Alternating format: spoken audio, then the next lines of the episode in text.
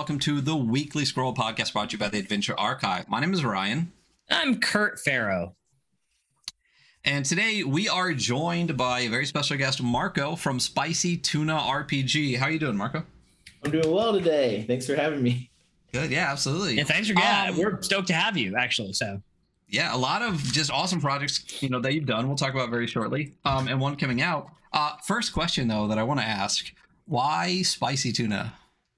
uh, that's a good question. A, I love spicy tuna. Two, uh, my brother just came up with it. We were trying to think of something that was like fairly catchy, just something that that was kind of up our alley too. I mean, we're a big, you know, buffet type people, and you know, just every once in a while. And uh, yeah, we like the stuff, and it it just felt right. My our last name's Serrano, which is a kind of mm-hmm. pepper too. So there's all kinds of insider. There you like, go. There we go. Yeah. it made sense. it makes sense. Oh, yeah. It's good. Great logo too. It's clean and really, you know, it's nice. I like it. Thank you. So, um, Mothership, right? It seems like most of the content that you've written, at least the content that we've seen and know about, is for Mothership. Um, what drew you to to start being a creator for that specific game? Yeah. So, um, the first scene I put out was Constant Downpour in 2021, Zine Quest 3. And as I was writing it and as Zine Quest was happening, I discovered Mothership. And I had already been thinking about different ways to kind of simulate, um, you know, kind of loss of sanity or increased stress levels. And I knew of like Call of Cthulhu. And there's also some stuff in like 5e, which is kind of where my origin starts. Is um, you know, like kind of is able to do certain things along those lines, but Mothership really clicked. Like it just made sense. Like if I would have known about it, it probably it, the first version would have been a Mothership um, module, just because it's so complementary to. What is the naming uh, for the original Mothership? What are we going with? Because the uh, new one's one E. So what's the original? Is it the zero, beta? Zero, zero edition? Yeah, zero, zero edition. is okay, what cool. I put on. Sorry, that. yeah, yeah. I didn't mean yeah. Beta. Yeah. So it's zero remember, edition mothership. Yeah, I don't remember if that yeah. was official or if I was going to call it beta or we we did we if I if we go back like 35 episodes, there's like three episodes in a row where I'm just like. This, eh, why isn't this 2e? Why the fuck are you calling it? like, what the fuck is the point of that? Just why zero edition? Just make this mothership 2e. And they're like, well, this is the first one we really did everything we wanted. Yeah, 2E. I don't get it. anyway. yeah. Yeah, yeah, yeah. I'm just a sci-fi guy and just uh okay. Really, you know, Mothership clicks. That's the game I play the most now, pretty much exclusively, minus like a little bit of Cosmosaurs with my son. And uh yeah, it's great. But yeah, yeah, Ziri, you know, that's their prerogative, I guess. Hey, listen, cool. if I made if I made a million dollar Kickstarter, I'll call the game whatever the fuck I want. You know? Right. Yeah, that is very true. yeah, they're they're pretty great. I mean, also it's a good game. Uh, yeah, well, and, and, they're great people. I mean, Sean McCoy seems like an awesome person, and the support that they give the um, uh, the community uh, really helped it blow up. I mean, like we were talking about a little bit earlier before the stream started. You know, Zemo one. Um, was so mothership heavy. Yeah. and you know all we heard from a lot of people was that you know they knew 1e was coming out. So a lot of the guys in the background were given um, given a lot of the 1e stuff so people could write their stuff so it was compatible and really supportive to the um, people. Did you find that to be um uh the how it was kind of in the mothership community as you have you been writing and kind of getting deep into that? Yeah for sure. So um so that's like another thing. That was like the first like part of like a close community in the tabletop space that i was part of because i wasn't really online until i found out about zine quest and I, you know i was kind of just like kind of randomly involved like just on twitter or whatnot. But uh they have there's this like server there's a discord server that's just ran third party that i was invited to um and it's kind of intimate in a way of just like a lot of shop talk, a lot of just like very open about like, hey, like this is my first time publishing. You know, I have some questions here, and then people who had been publishing um, would be able to help out, and it just kind of helped out in that way, and really organically. Uh, really felt right in that space, uh, even outside of the mothership um, Discord, and that could happen in the mothership Discord, like official, but it was just a little bit less shop talking. And they're they're um, pivoting more into that. Um, how you said they support their creators so much, they're doing even more. They're planning even more. They're open about even more. And so, yeah, I mean, it's like it's a hundred percent a reason to stay. I my closest the people I'm closest to, you know, I was part of orbital debris also. So one of like 13 of us mm-hmm. did that. And it's like everybody I know or like what am I close enough to like really trust to work with is in the mothership community. So yeah, for, for sure, 100%. And on top of what TKG does, like, you know, they're just very giving, like they buy a hundred or like 50 copies, a hundred copies, whatever, of like pretty much anything that's made just so that they can fin- financially support you and help you continue to be able to make stuff because they know you get better, you know, also when they're selling stuff as the main stop, it's like a win-win for them. But it's just like something that's like damn, like, you know, that I'm so grateful for it, just being a newer creator. You know, I'm like a year and a half in. So yeah, I stay for sure for that. yeah. That's very cool. I didn't realize that it was like, I mean, it makes sense that there that there's this like almost yeah third party kind of standalone like shop top Discord where you guys are just supporting each other and like you know greater motherships just supporting y'all as well. That's very cool. Um, yeah. So you, you started out with like 5e, but you said you're more of a sci-fi guy yeah, like I I read and I listen to like a lot of uh oh I'm gonna blank like cast, but uh I listen to a lot of short stories. Um I can't think of the guy that uh Red Rabbit. Reading Rainbow guy has a podcast. Oh. He reads short stories. Um, and it's like adult content, you know, it's not like um, for children. But I listen to a lot of that stuff, and all primarily I read and write and Wait, Geordi La Forge, LeVar Burton? and sci-fi. Yeah, LeVar Burton. Burton Read. It's called LeVar Burton Reads. I, I, kept thinking something Burton, but um, but yeah, so yeah, I'm I'm huge into way more into sci-fi than anything else. And I I think that there's something like with writing in sci-fi that even though fantasy is obviously extremely open, sci-fi is just like really anything, you know, you can like yeah, totally history into it um, like Knights of Lazarus is a good example. There's like it's a great like example. I was told steering shit. that way. Yeah, there's like historical shit in it. There's fantasy elements in it, and then the artifacts, the Xenotech artifacts, are um, use like current TMS technology, which is this like uh, magnetic technology that changes like how you feel in the brain to in like very layman's terms. But it is is like the next is like level up of that. What would the, it be in the near future? And that's what you can do in science fiction that I don't think you can do in everything per se. Interesting. Very cool. yeah. well, I mean, that's what that's what really drew me to to the project originally, which led me to to you and all the other stuff. Is I'm you know I like I don't know I'm a little bitch about stuff, so I don't yeah. like I don't like tech in my game at all. Um, so I I don't like peanut butter in my chocolate, you know. Yeah.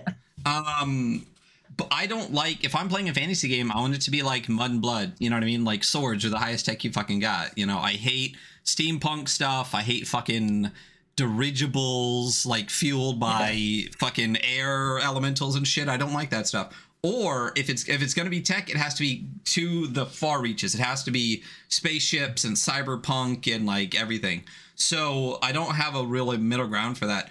The middle ground that i found was like was Knights Lazarus. I was like this is it's it's knights in space. Like it and it works in a way that made me go oh like i don't hate guns you know what i mean? Like in, in the ttrpg space for this. So that's what really drew me. And honestly i mean the cover art holy shit. Yeah like even just that. fucking gnarly.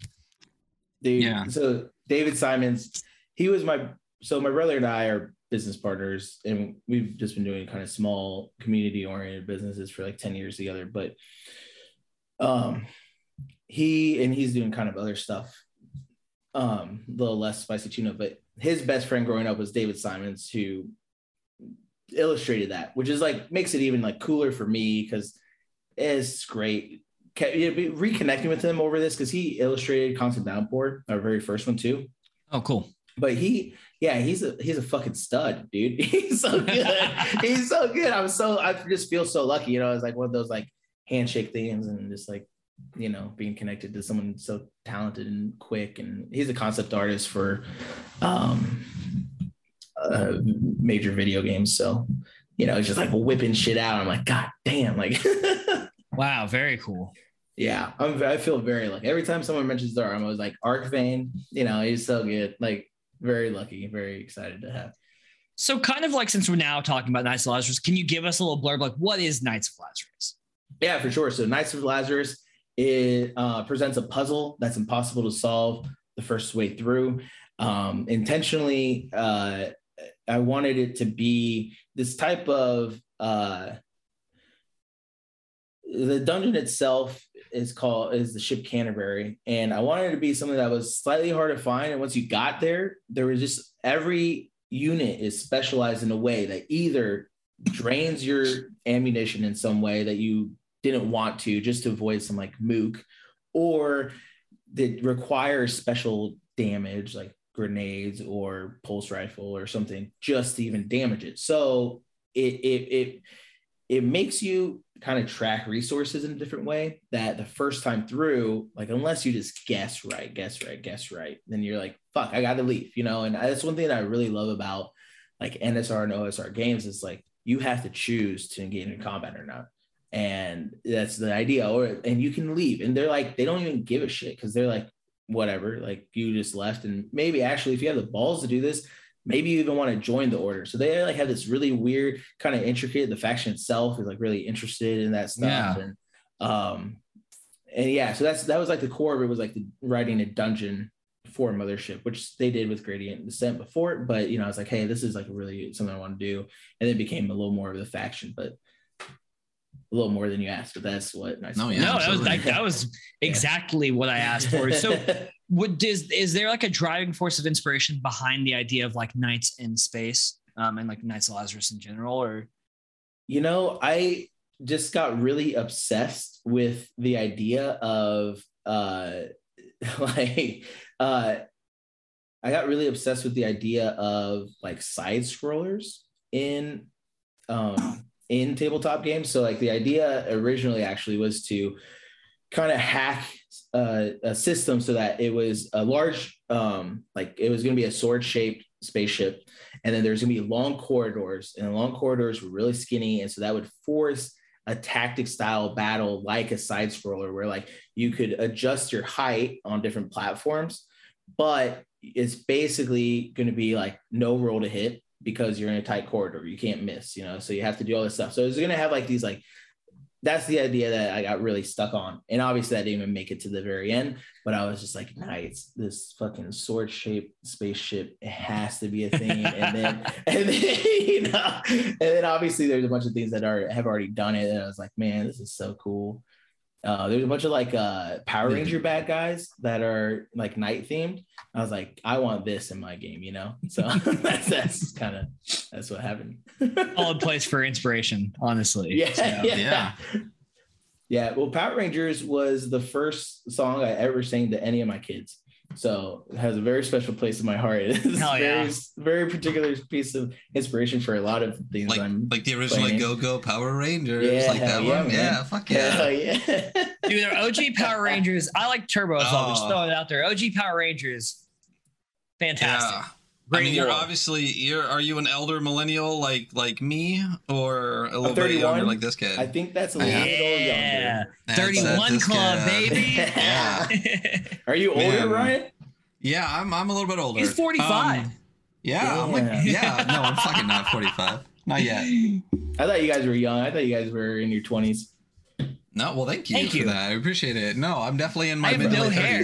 yeah and no one knows if I do because I was wearing a beanie. Um, but uh, no, fuck. Now you got me stuck on Power Rangers, man. Like I remember watching as episodes were coming out with like top when when the Green Ranger first dropped and he was all evil and became good, and then the White Ranger.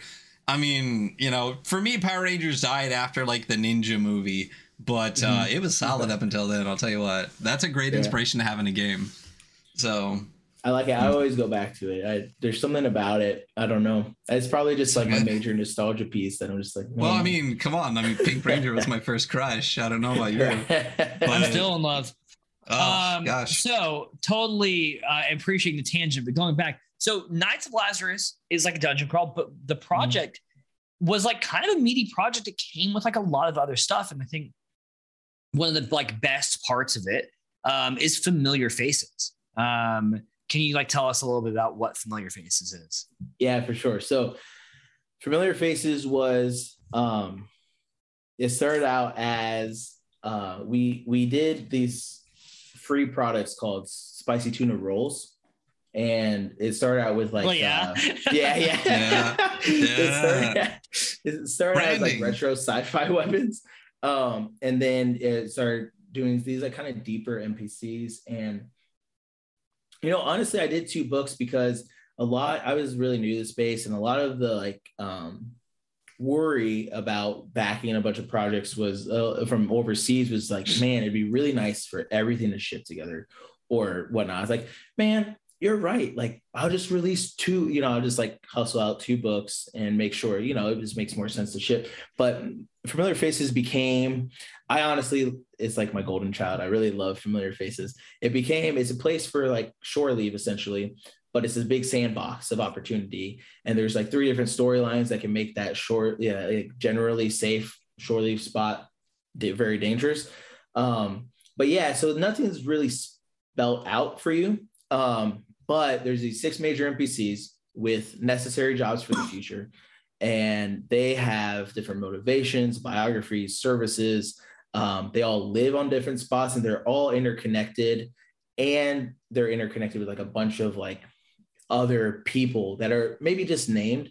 You know i actually it was largely it's in the book. It was largely the way i constructed was largely inspired by an electric bastionland podcast episode with sean mccoy where they were talking about setting and how like mothership has like the core wars but that's only mentioned in a sentence. And so the idea is that like you can rock with the core wars however you want or have people connected using that piece of like setting even though it's not like you know two paragraphs on exactly what it was and exactly what happened. And and electric bastion is very similar where it's like the backgrounds present a whole kind like they're just like random shit in each in as in a sentence or two of the background and you're like oh okay so there's a butcher shop now or like there this guy exists now and that's kind of what familiar faces was it's like a book of seeds essentially um heavily inspired by those two uh chris mcdowall and sean mccoy so Two people That's we such a- respect insanely. So Right. Yeah, I mean, yeah. who doesn't, right? But like, I mean, how Yeah. many,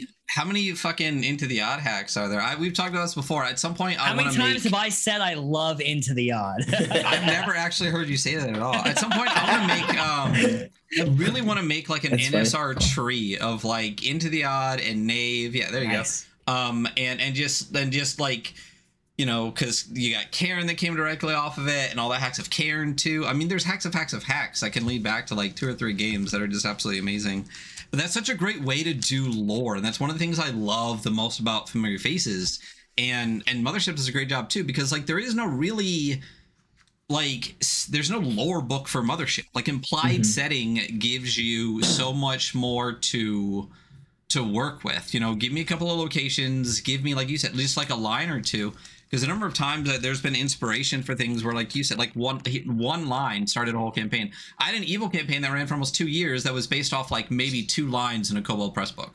You know what I mean? It's such a great way to do it. I mean, don't get me wrong, it was in like a 400 page lore book too, but um, you know, it, it's just a great way to do that. So, you know, to actually have a lot more content. We talked about this last week in the supplement episode. Uh, the difference between this and um, uh, what was the other, uh, gig economy? Gig economy. Yeah. Yeah, where that one's like, you know, you can literally just flip and be like, oh, wh- what's the NPC's name here? And there's a couple traits. And this one is Mhm. much more like you can really build out characters and flesh out like, Yeah. you know, things that you really want to bring in and be recurring in the campaign. It's just such a great way to do that. Yeah, I really looked up to it. One thing that really stuck with me too that Chris said was um, there's no mayor of Bastionland. And I thought it was like so interesting not to have like the big honcho not named for you. Yeah. And I was like, man, that's like that's so good. Like, Dude, that guy's so, podcast goes so hard. it's so like- hard. I've watched him like, you know, I've watched some of his live streams too, where he's like, we're just gonna make a map today. And you watch like his thought process on making maps. And you're just like, oh, these are such genius tactics. That it's just like he does a and and kind of circling back, he does a lot of that implied stuff where it's like Mhm. we'll imply a thing here and like and you can fill it out within however it looks to you. Um, yeah, incredibly powerful way to think about things. And and obviously we're big fans of familiar faces. So Yeah, Yeah, great, I great. Great inspiration to have. I mean, you never go wrong with Electric Bastionland. Um, Yeah, you're right. ta- talking about some of the, the other projects, I mean, you did the, this was last year's Zemo project, or is time? This was this Circle. year's Zemo project was uh Knights of Lazarus and Familiar Faces. Yeah. God, we got it so fast. This year? Are you kidding Damn, bro, me? how did we get it so fast? It's November. I feel like I've had this forever. Yeah. I was well, I was working on it since like October of last year. Hmm. And then I ended up being able to wrap it up. Um, yeah, I don't know when I sent out July, August, maybe. Crazy. Uh, well, it was before then. Yeah, it was July, I think, because Yeah, we it's got to ran- be a while back. because we did Yeah, Planet it- Builder in August, I think. Yeah, I was in Portland, so it must have been when I got it. So it was in July, I think. Yeah. Yeah. Nice. Yeah. Yeah, that's an and- insane turnaround time, by the way. Well, I'm not only that, like you just said, you did you just did Planet Builder. You just did that one. Like it feels Yeah. like yesterday. I guess it was two months ago now. Four, Yeah, three months was- ago. Yeah, it ran for two weeks flat, and then we had like a four week turnaround for fulfillment. Um, yeah, you know, I I'm super grateful. So Green Spore is my main editor, um, and he is a mothership gent that I met in the server, and man, it's yeah, I I think most writers talk about it as like you need like a good editor and it just like gets you through things and like it it it puts me in a situation where I'm you know just kind of able to I mean really like he like he meets with me over stuff. It's not just like oh here are all my edits. We like talk and we like shoot the shit too. But you know, we just kind of talk through things and really make things work. And so if I'm stuck, it's like kind of this like open line, you know, it's like a mix between like friend and editor and stuff. And um, I'm just super grateful for him. And then kind of going, I mean, part partly I'm also um, kind of in a spot where, like I said, so my brother and I do a few things together, not too many anymore, but um, we just things changed a little bit at the beginning of the year where I just was able to win a decent amount of time. I'm probably like a 30, 35 hour weeker in this space. So it's a lot easier to produce that than after work for five to 10 hours a week. And so, yeah, I've just been trying to try to put this stuff out. And then Planet Builder was, it was really nice where like the notebook from Familiar Faces turned into a bigger book to help me. Like I was trying to develop better tools for myself because I have like a lot, like most people, you know, like suffer from imposter syndrome. You know, like I like needed to like kind of get shit out. I'm really trying to figure out the like creative spark because I like come from like a illustrative background in a way, like art, and but then I like stopped for 10 years doing random shit. And then I'm kind of back into it. So I've been trying to like develop those things out, um, just processes. And uh, that's what Planet Builder was for me, was like a big project for myself that helps me build things.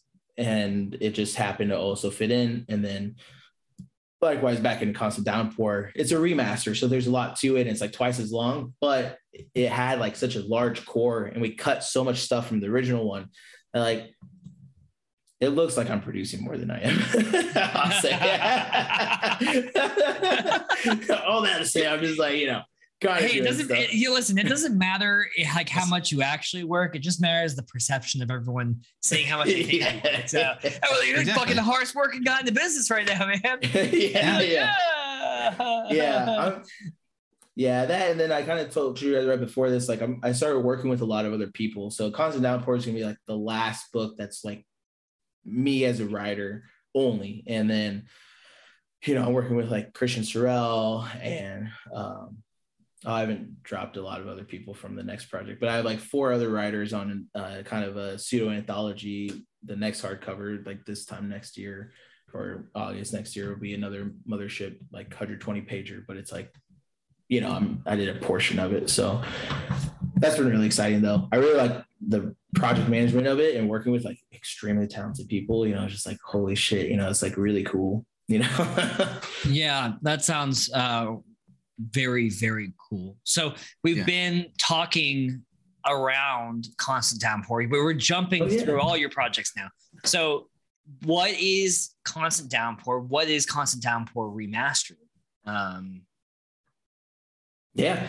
Um, so Constant Downpour is based off of The Long Rain by Ray Bradbury. And it was it was the first one shot I wrote, and then it was the first for like my play group, and then it was the first Zine Quest um, project we did. Um, and god damn like is it just amazing that short story is it's really a story of like dying hope. And it really takes you know it's very like character first. You see a lot of what they experience. And then like the world itself is also just like super awesome. If you guys have read it um it's ba- like he has this like whole paragraph on what the rain was like and how relentless it was and how it like cuts through the trees like scissors and how there's like a lattice work of rivers and all this crazy like shit that would actually happen if it was constantly raining and the landscape is really that like effed, you know? And um and and yeah, so I mean that's what like constant downpour is is you crash land. You're supposed to be at one of the few points of safety on Venus 3 and now all of a sudden you're not and you're not even really sure how like dangerous it is. Um and uh and now it's like the remaster makes it a very open world.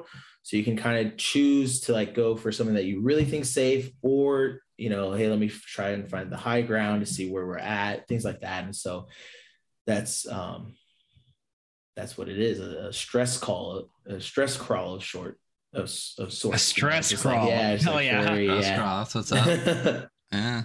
so you the project is live on kickstarter right now the remaster Mhm. yeah um i believe that you have like well surpassed your uh your goal um you're at what 17 out of out of 5000 yeah i think Uh, we're at 17 now which is which is great yeah um, congratulations by the way that's i'm awesome so grateful yeah and you have 18 days you have 18 days left you know? Yeah it's a, it's a good feeling. It's it's our first hardcover too. So that was like uh it's like extra relieving in that way because hardcovers you pretty much have to order in an offset run. Um now you don't have to but you pretty much have to. And it's nice to be like okay like i can do a whole offset run and be really good. And um yeah you know this time too like i've always been opposed to you actually guys you guys- brought it up um about stretch goals and uh how i think ryan you were saying how you like stretch goals that are you know increasing something that yeah improvements that don't need built on. And i kind of have this like pseudo backlog of stuff that i've been i haven't been releasing like spicy tuna rolls. And so um so I was like man you know i just want to be like super giving and like very thankful because and so like there's a bunch of like mini zines that are be either part of it already or um, that will be released as stretch goals and i'm working with alfred valley for the first time he's writing some solo rules as a stretch goal. That's super exciting. And then uh that's very cool yeah, and then like one of my best friends, he worked he he worked for me for like five years in Omaha when we were there, and um he did the original soundtrack. So that was like a really big blessing in my heart just to be able to like work with him. And then like he murdered the soundtrack. It's so good. very cool yeah, so it's like a it's a whole project that feels super whole. Um, a little bit less than like a zine plus something, um, or a little bit more than that, and it just it feels right. You know, it feels really good. I'm super happy with the reception. Um, and very grateful for where we're at right now and see where we're gonna end up and how much of this like extra stuff we can kind of be like, yeah, let's, Yeah. let's do it. We'll talk about that extra stuff a little bit. I mean, looking at the the page, what all can you get? We talked about a print run, we talked about a soundtrack, but what all can you get when you back this project? Because you get like a solid amount of stuff. Yeah, so um, I kind of talked a little bit about during the Knights of Lazarus campaign, but I love player facing stuff. Player facing anything makes so much sense to me. One, as like a warden or a GM, and then two, just as like a, when I'm a player, and three, just as like an option for other people to have. And so, Well, yeah, one of the Uh, things. I mean, just started to jump in real quick. These are like good. one of my favorite things, like the the kind of like little note cards that come with it, because you get this amazing art on the cards. So I should go through, but when you turn it over, like all of these have like like what we know about it, like general stuff, experience. There's combat tactics you can write. Like a lot of this does feel like, you know, one point you said you like making stuff for you to make the game kind of easier for you to run or do this or that. And then being able to turn this into something that you can give to the people that are forever GMs to actually use too. Like it's super fucking helpful. Like I love when projects have notebooks and and these kind of things. It's just amazing to add on. So yeah, absolutely huge fan of this. Keep doing this stuff for sure. I appreciate that. Yeah, and so like I or Familiar Faces had a notebook that was player facing for them to kind of draw everything because it all together. And um, the, the reason why we did the postcards for Knights of Lazarus is because you don't want to like show them everything that's in it. But after the session, when they meet, you know, uh, Pelican Crescent for the first time, you can give them that print, and all of a sudden they can start taking notes. They're like, yeah, we, we, you know, we bitched out and left the dungeon, and, but now we have a little bit of notes on these guys, and uh, and yeah, so um, I, I, yeah, I love doing it. So in constant uh, downpour, um, one of the things is a player facing um, retro sci-fi weapon catalog. And so we invented um, our weapons corporation is called the yucatan tech co. And so we just made them the manufacturers of it. And so now basically all the weapons in constant downpour and a couple extra retro weapons um, will be in this catalog that you can use before the game or after. And it's like oh i ran into this. Oh i can actually buy this stuff now you know like um, that maybe i came across or maybe i just had once or whatnot. And so there's that there's a couple patches because i made the planet builder patch um, that was exclusive to um, the backer kit for planet builder and i loved it and obviously it's kind of a mainstay in um, mosh. There's a soundtrack and then there's the warden's notebook. This one kind of made more sense to be a warden's notebook um, but i really like uh, yeah i mean i've i've, i made i've been making notebooks. I've made i've made like a shit ton of notebooks. Um, but it makes sense to me to just like have that offered um, as a piece. And then let's see. I think and then the two art prints the first release we did three like artifacts that you found um, and they were uh, printable. They were PDF artifacts that you could print and then use as a handout. And so this time, since we're doing art prints on the back side, are is like the adapted version of those things. So you might find like a letter from um, another merc and he's kind of writing about his woes about how or maybe like his doubts about the company um, that sent him there and so it kind of reveals to them because it reveals them like, well, why the hell did they send us here? Like, why did we crash? Or like, was this all manufactured? And so these artifacts kind of reveal some of that. Um, so it made sense to make them kind of like very handoutable, but also enjoy the art after the fact. So yeah, yeah, I feel like tools like that are so great for engagement too. Like it's really hard for any player, even like the player who like I don't have many anymore that do this, but like that maybe disengage and like pick up their phone. It's really the moment you give them stuff to like examine and like interact with, mm-hmm. like that, that look at your phone, be a board flies out the window. So yeah. very, yeah. Very how could you care? Yeah. Well, I mean, the other thing too with a lot of and that's, I mean, so it's my weekly, my weekly rant. Um, Here we go. so, so 5e fucking sucks. Um, but, um, Uh, I I've never played a game where people did that outside of 5e. I'm going to be completely honest. It's just the way that the turns work and the and like mm. the just bullet spongeness of the combat and things like that. Like in a game like Mothership and a lot of other games, there's so much ingrained tension and yeah it, it really helps to retain um, people's attention a lot more when you have to deal with things like stress and, and horror and things like that than just another fucking goblin or just another dragon. and you're just like, all right, you do your 800 damage, and I'll do my 800 damage, and we'll do this for four hours. You know what I mean? So it, I, I, found it moving away from 5e. I find a lot less people that are that are like that. Um, so it's I don't know. Anyway, um, a CD. Uh, why? So a, a, lot of the indie space has been doing tapes. I own so many tapes and nothing to play them on. I'm still trying to find the perfect one. what made you go with what a lot of Gen Z thinks is also, you know, ancient technology, a CD, as opposed to just digital or a tape or of like any any other source? I think both is good. Um, yeah. Digital, of course You know, um, so Blake is a really good friend, and I'm kind of lucky because um, music is really expensive because it takes a lot of time and a lot of iteration. And um, so we kind of had this thing where he, he's basically making basically all the money from it, and because uh, up until a certain point, but um, but uh, and you know, so like a lot of it was kind of talking about like, well, well, we want we want his time to be worth it um, and and we're still really young in in the space, and so it's like we don't have like, you know, not Mark Well, yeah, yeah, we're you know we're like, hey, let's let's do a profit share, and then we'll we like have a minimum guarantee. Um, but yeah, so uh, uh, tapes are ridiculously expensive to make, and I was super sad because I actually really wanted to do a tape because uh, well, Alfred Valley again, he did one, and you know, there's like oh. extra stuff on it, and oh. like Philip Reed, I've followed for a while, and mm-hmm. He does incredible things with music and just like you know uh, um, the vinyl was another thing that i was like Fire. i would love to do a vinyl.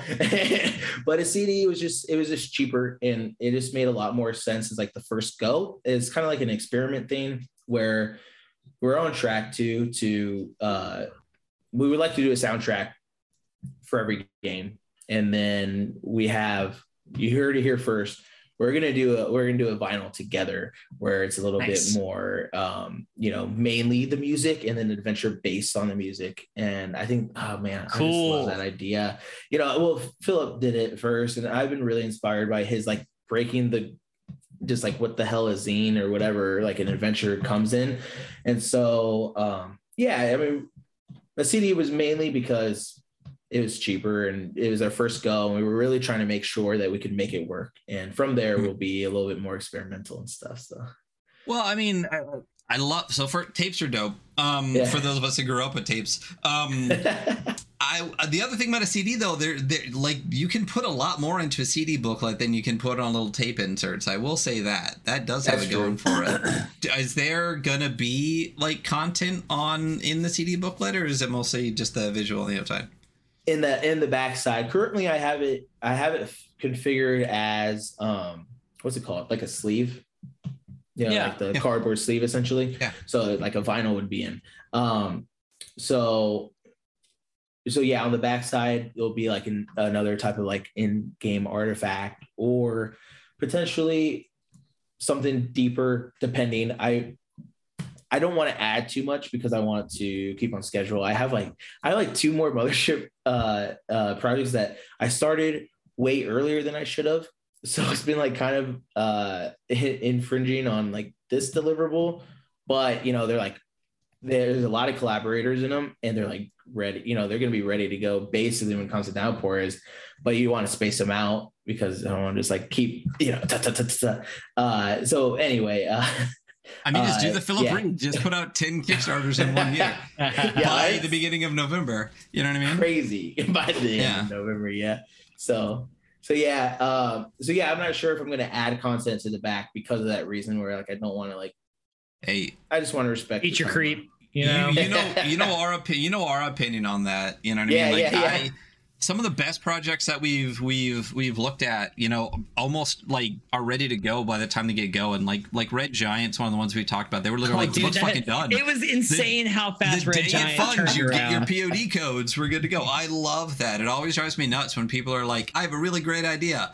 Let's crowdfund it," and then I'll spend two years writing it. I'm like, why didn't you just spend like a year writing it and then get the money to like buy the art and then put the book out? Like, I just don't.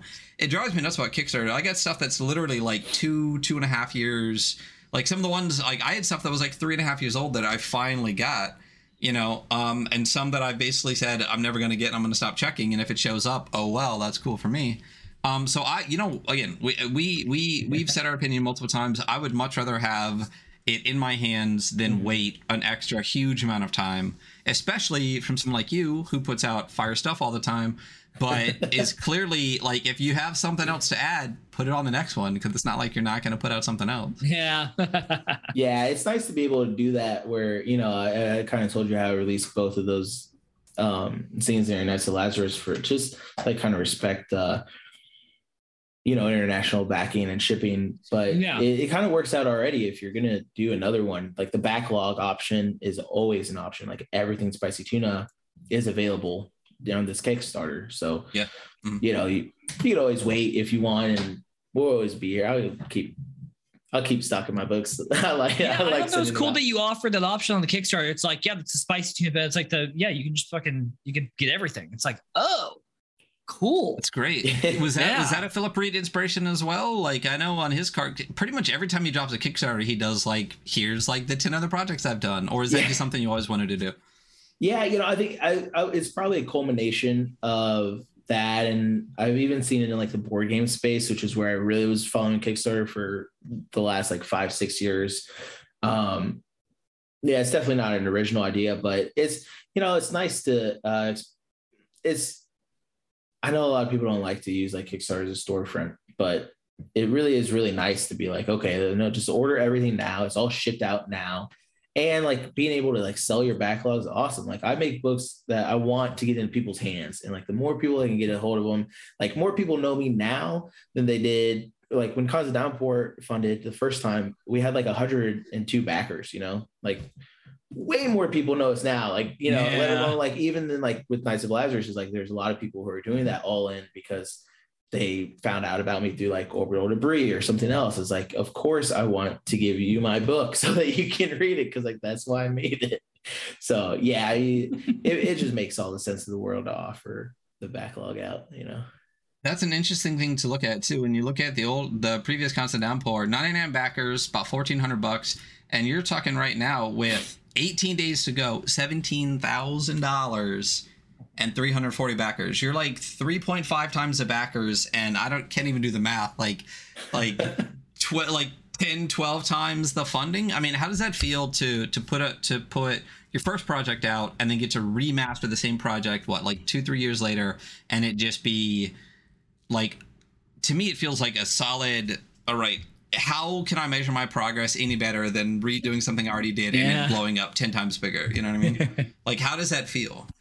It uh, pretty damn good. I mean, I I feel so blessed to be creating. Um, I kind of told you, like I was in this like self-imposed, like always too busy to create, and like I, I studied studio art in college, and then I stopped as soon as I graduated, like, as soon as I didn't graduate after senior year. And it is, I feel so blessed to just be like creating again and, um, and to, yeah. And then on top of that, to be like, um, you know, inching towards like being able to be like financially sustainable is pretty pretty awesome. You know, I talked to David about it too because I I decided I was going to do Constant Downpour during Zine Quest after Zine Quest started. And so it's a bunch of shit that I like kind of chalked up and like kind of looked like the project page is way uglier. And we hired David after the fact. And so, you know, we were talking about it, like, you know, he was like, I don't know. We were talking, and I was like, dude, it's like way better now. Like seeing a kick, like the Kickstarter page is like its own thing. You know, it takes, it probably takes me 40, 50 hours to even make it and all the assets. It just like looks better. Of course, it's going to do better, but, yeah. um, but to the point where like I had, you know, they're like people like are like buying another book of mine, I think is even more powerful than that. Cause it's like, okay, like, you know, that, that is like all, all everything to me. It's like, wow, like okay, you, you liked it enough to buy another one, a new thing, then yes, I'm elated. um, yeah, one of the things I want to talk about, and again, because you know I have to write it down so I can go back to it. Um, yeah. Alfred Valley. First of all, love love their stuff. Um, what was the um, kind of inspiration to reach out to him to do solo rules for Constant Downpour? If that that's not something I just made up, right? That's happening. Yeah, yeah, yeah. yeah it's on the Kickstarter page. It's that at yeah. twenty thousand, we're unlocking Alfred Valley's solo rules.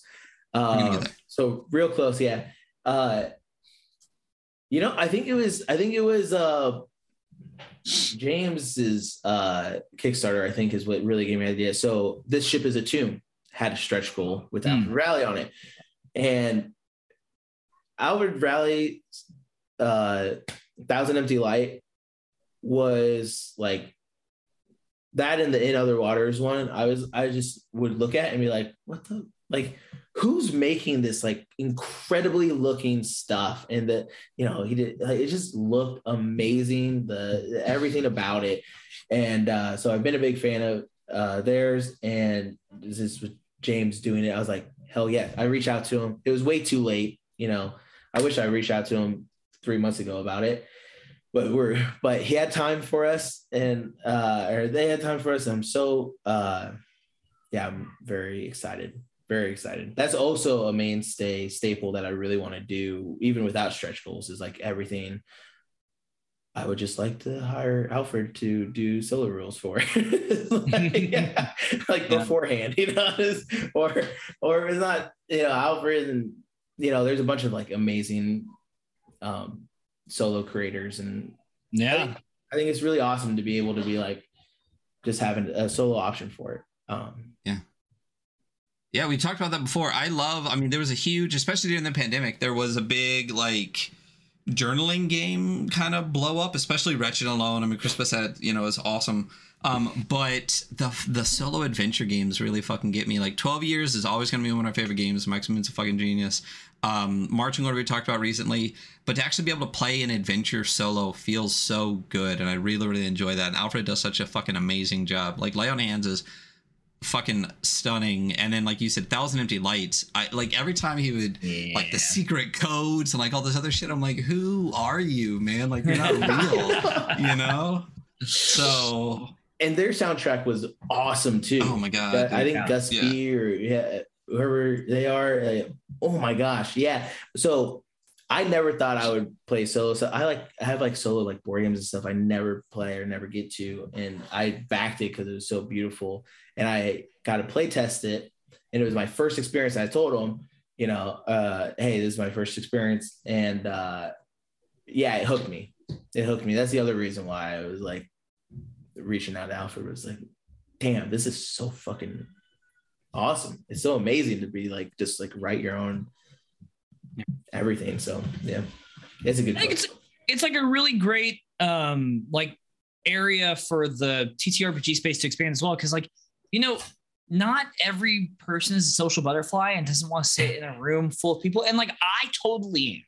Like I love sitting down with my friends and rolling dice and sometimes having dramatic moments and other times murdering random uh, but like you know, I have plenty of friends who like want to take part in one way or another or want to like have this experience, but they really don't want to sit in the room of people and like like open up, you know? So like mm-hmm. I think that's really great that like you have like that as a plan to add on like moving forward on other projects as well. Yeah. I think it really opens up the space and makes it more accessible for me. Well, not only that, there's there's people that I mean, as much as people want to pretend COVID's not a thing, we're peaking back COVID up. COVID doesn't and, exist anymore. We escaped it. yeah, it. right. Yeah, you know all the Trump all the immuno, gone. all the immunocompromised people out there that really don't want aren't comfortable being in a room with people. You know, is is yep. another reason to have it. Um, on top of there are just some people, you know, that don't live around other people or don't have friends that have not everyone can get six people together to play fucking d&d if you want to have too many people in your party. But like you know if if people want to to play a game to actually have the option always to play that game you open up to like such a wider audience and it's a great thing to have not only for the people that I mean, like us, who are just gonna do it all the fucking time anyway, because this is like, you know, I, I spend as much hours doing this as I do at work. But um, for those again that don't have that space or that are unable to for a plethora of reasons, and and again to get someone like Alfred Valley to to do that, I mean, you you're you got how's it feel to have connections in the space and to be able to just be like oh you know i mean christian sorrell alfred valley i mean half the people you're working with are i mean all the people you're working with are amazing creators yeah i you know, I we were kind of talking about a little bit about tabletop space. I feel like most everybody in the indie scene that isn't like actively ostracized for reasons that I don't even know because I'm so new to the space is uh they're all so like chill and relaxed. Pretty much anybody I asked, I was like, hey, you know, like I would really love to work with you or whatever. Everyone's like like grateful, you know, they're so like they're humbled by the fact that they're even being asked, even though they're incredible, you know, even yeah. though they're the household names or uh, up and comers or whatever. It's like uh, it feels it feels pretty amazing. It's it's very uh, yeah, it's amazing. I don't know what to say about it. It's I feel very lucky to work with the people I do before knowing anybody in the space, and then in the space, it's just it's really cool to be able to work with just people who obviously are extremely talented and and love what they are doing, and that just shows through obviously and how good it is. Yeah, it's really Yeah. interesting in the space. We've talked about that a bunch, like especially here on the show when we first started it. Like one of the first, th- like that kind of like got us going in a different direction was Johan Nohr just like tweeting like, "I want to be on shows," and Hunter was just like, "How about ours?" And it's cascaded for like you know forty more episodes. But there was a bunch of times where it was just like. I would love to talk to, you know, this person or that person, but it's like we're just some fucks. Like no one knows who we are, no one cares. Um, and we still are, but now it's a little bit easier to talk to people. Like if I I lived in LA for a long time and I saw like famous people walk around, I'm like, oh, that's Stefan Marbury, that's cool. But then like, you know, trying to tweet, you know, or trying to even talk to people like Eco or something like that that are like pretty big people in the space and stuff like that, it's really like it's hard. You're just like, I'm not worthy. And they're like, dude, I I have a nine to five. What the fuck are you talking about? You know what I mean? Like, Everyone is so cool in the space though. Like I, I will say that you know we've never interviewed an asshole. Like everyone who comes on the show, I'm just like, y'all are the most likable group of people I have ever interacted with. It is a great community. Um, and yeah, I mean, I feel like and also feel like, you know, um eh, I feel like everyone deals with imposter syndrome. And so I think that we all feel like we don't belong in the space that we all obviously belong in. And so when we talk to the people, we talk to each other, and we're like, "Hey, I really like your work. I'd like to talk to you." They're like, "Oh, fuck me." It's like, yeah, like Yeah. Ryan just said, like, I have a nine to five. This is just something I do that I'm passionate about. It's like, yeah, it's awesome. So, yeah, Yeah, it's pretty. It is really incredible how people are so. Yeah, for sure. You know, and yeah, being on here, like, it's nice to be. It- and this is literally oddly enough, as like a 31 year old, it's like the first like online space I've really been part of. And like this makes the world of difference. Like when you like work with Oh, yeah. somebody or like you're hiring them for writing or whatever, just being able to hop on a call and get to know them for 30 minutes even if you don't talk about the project very much, like it just makes the world of difference to just like connect, you know? Yeah. And yeah, people are like pretty, i mean, everyone's busy as hell, but you know, if you're doing something, they're like, yeah, I'll talk you through this or whatever. I've had many people where I'm like, I can't do this. And they're like, oh, hop on Figma real quick. And like, I'm like, what? Okay. I'll show you how to do it real quick. Okay. it's crazy. very cool. Um, so talking about all these people that you're working with, um, after Constant Downpour, you've kind of alluded a little bit to future projects. Do you is are you keeping some of that pretty close to the vest? Do you want to give like a preview? Like, yeah, what- I mean, actually, you know what? up? Yeah, your What's guys' show is kind of like I'm revealing a lot. Um, but that's how uh, it works. yeah, yeah, it's true. I'm actually glad it's on your show. I really like you guys, and uh, We like you, guys so- Thanks. Yeah, so uh, so I have a couple of other bigger mothership projects that I've been working on and are uh, largely kind of um, collaborator heavy. So uh, the next one is with uh, Christian Sorrell wrote a, a Bunker Escape uh, module or like uh, adventure for um, it's the sequel to Constant Downpour actually, where the uh, missionary outsource company that sends you on the mission to Venus Three, it explains more about who they are and how bad they are and then gives three different planets where they send these like death missions to one of them being venus and then two new ones. And then uh, their bunker is what um, christian wrote you know an amazing adventure for and then um, Yucatan Tech Co, which I brought up before, was uh, I've been developing things for that, and so the next uh, book after that is called Incorporated Volume One, and so that is Yucatan Tech Co built out as something that can be uh, it's very plug and play, just like familiar faces, but with corporations this time. Um, so you can plug and play Yucatan, and and there's like principles on how to run Yucatan Tech Co. And then there's a few, uh, there's four other writers on there. Jeremy Schumann, who uh, I met through of Lazarus Kickstarter, uh, and he's he, he's amazing, um, but really green to the space, and so I'm really happy to have him on. Uh, Joel Hines is writing a corporation. Uh, Diogo Nogueira is writing a corporation, um, and he's actually pretty much. There's three that people that are actually pretty much done with it. And I think that's is going to be his mothership debut technically. Um, and then um, Reese Carter, if you know Reese, he was on Orbital Debris. Uh, he's done some first party stuff, and then uh, Dead in the Water is what his newest adventure that's out. That was an Exalted Funeral. Um, I think it was like exclusive, and now it's on TKG. I don't really, um, but it just launched on TKG. But um, Reese Carter also he he project managed Orbital Debris, and so uh, those are the four uh, other writers. And then I my background comes in like website design and uh, app design, kind of just the design part, like just the graphics. So I'm gonna brand every corporation, and there's gonna be like a shit ton of handouts, and uh, I'm really looking forward to like working with potential people in layout and just like really make it this like really like beautiful book and this the whole thing being able to be like super sandboxy and just like or plug and play or like you know across many corp campaign or like long campaigns or interweaved with modules stuff like that and I just have so many handouts to be able to do that with. So those are the two major like mothership projects. And then um zine quest i'm doing my first primal quest uh module cool. which i'm super excited for. Oh yeah, i'm stoked to see that yeah, yeah, I'm so stoked to do it. Um, I kind of mentioned spaceships how, and fire. yeah, yeah. Well, I kind of mentioned how I pretty much only play Mothership now, and then I play Cosmosaurs. Like Cosmosaurs is my like game of the year right Dope. now. Yeah, yeah. Um, and then Primal Quest is probably runner up, and uh, so I'm going to run my play group through more of that because we I you know messed with the mechanics, but I haven't like purely played. And from there, I have like adventures that fit in that world. The world's so fucking cool. Like the time loops, you know, so mm-hmm. like you know, there's like futuristic stuff and alien stuff, but it's also like primitive. So it's like you can it's have like future anything. past. Yeah, yeah, yeah, yeah. sci-fi prehistoric.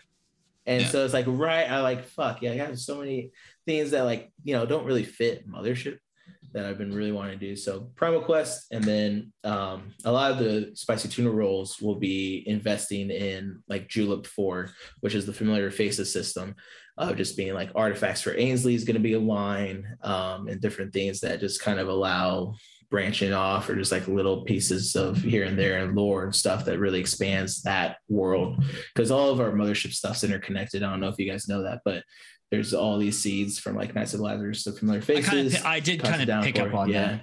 Yeah. It's important it's, to me. So it's interesting how in the space, like, I mean, again, for for us with imposter syndrome in this space, but like so mm. much of it is is really interconnected, and it's really interesting to see the crisscross. Like, you know, with you doing a lot of mothership stuff, and then doing Primal Quest, and then working with Christian Sorrell, we actually I get to play Primal Quest with Christian Sorrell at EFCon, and then he actually was the guest host on the show when we went over Primal Quest. So it's really neat that you're working with Christian, but then doing Primal Quest, but also Diego Nogueira, who's fucking amazing. like I love how many anytime you can like hear about a project like like the one that you just talked about and hear those names on it, especially because there is I mean Diego's not a mothership guy like you just said. This is an interesting different take for him um, you know, they've done a bunch of others. I mean, a million other fucking things, plus yeah. Cosmosaurs and Primal Quest, but to do Mothership too. I don't know how these people get the time to do all that, but it's really amazing to see all of the crisscross that um that happens and all these creative people, no matter what they're thrown into, just putting out fire. It's it's really awesome to see. Yeah, it's kind of crazy. Yeah, Christian is also what's also on Mother or Orbital Debris. I consider him pretty close. We started basically the same time, I think.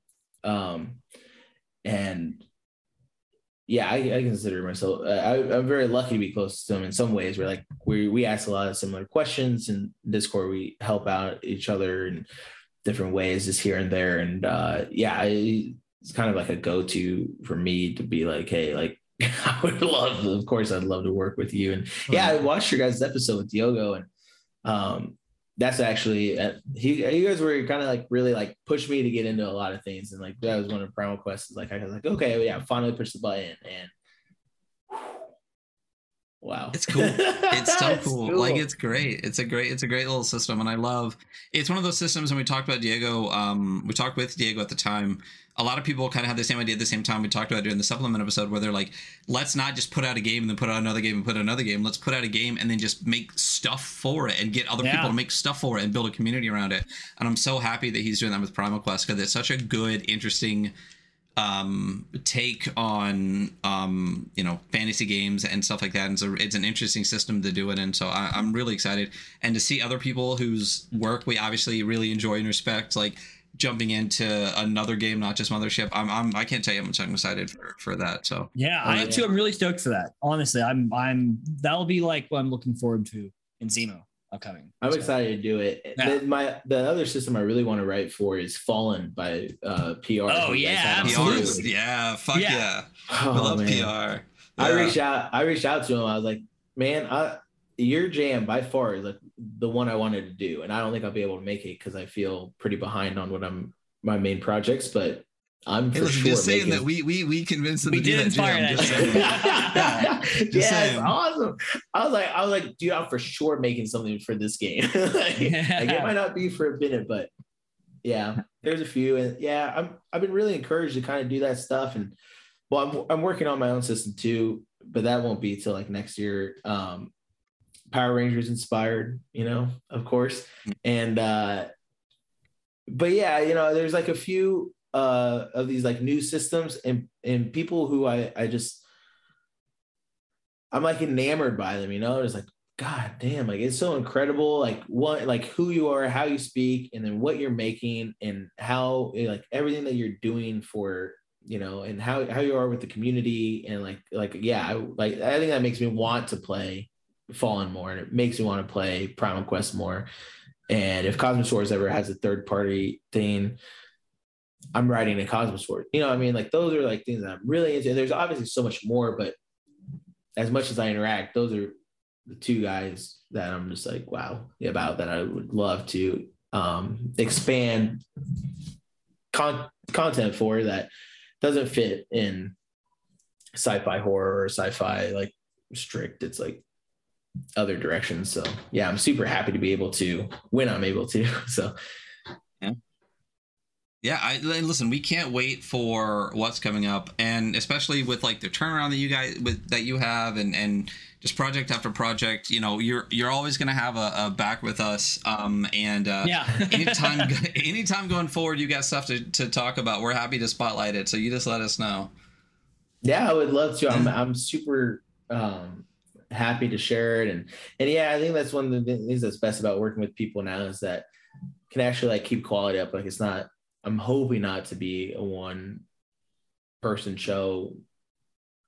Things are better when I have like more collaborators on anyway. I feel like so. so This is like a really fun way to work and yeah, absolutely. Um, oh yeah, I'm looking. I'm looking forward to getting a lot of stuff out and um and yeah, I really appreciate you guys saying those nice things yeah. about me.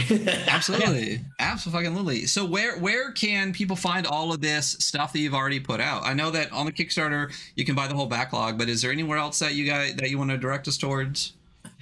I'm so slow with getting stuff out. Like I only have I familiar faces on our itch page, and Knights of Lazarus hasn't even made it. Um, but uh, Tuesday night, well, if you want to follow when things get released, the best place is the Guac substack.com. That's our newsletter. Very regular with it every month, every three weeks. Um, always talking about announcements and upcoming. Like I hadn't announced she was on Incorporated, but you knew Incorporated is coming. You knew the you know the system was being built if you were following the Guac. That's the best place. Um, otherwise, oh, Twitter's probably gonna fall down, but uh, I'm on Twitter. Everything's gotta at gotta get them tuna. on Mastodon, man. Gotta get tuned. Yeah. Hopefully, I'll be at Spicy Tuna RPG on Mastodon soon. But uh, for quick. now, it's yeah. yeah.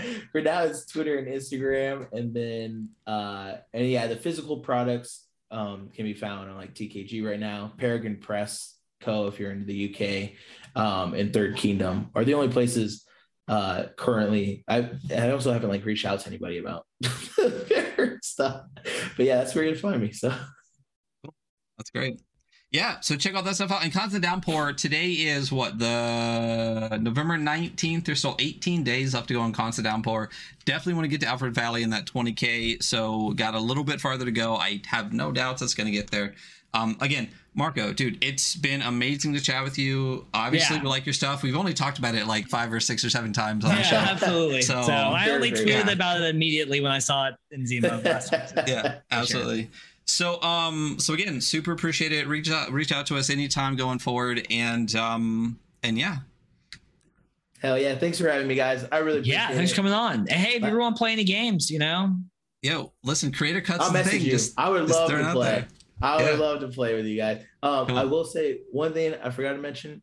My Kickstarter is actually under my name, Marcos Serrano. So if you're looking for Constant Downpour mm. and you can't remember the name, maybe remember Marcos Serrano. But yeah, hit me up. I love to play with you guys. Thank you again for having me. I really appreciate your guys' time. Thanks I know for coming you guys on. on top of stuff. So yeah, absolutely. Much love, guys. Um, we're gonna hop into uh, game review real quick. So if you guys listen to the podcast, that will be the next episode.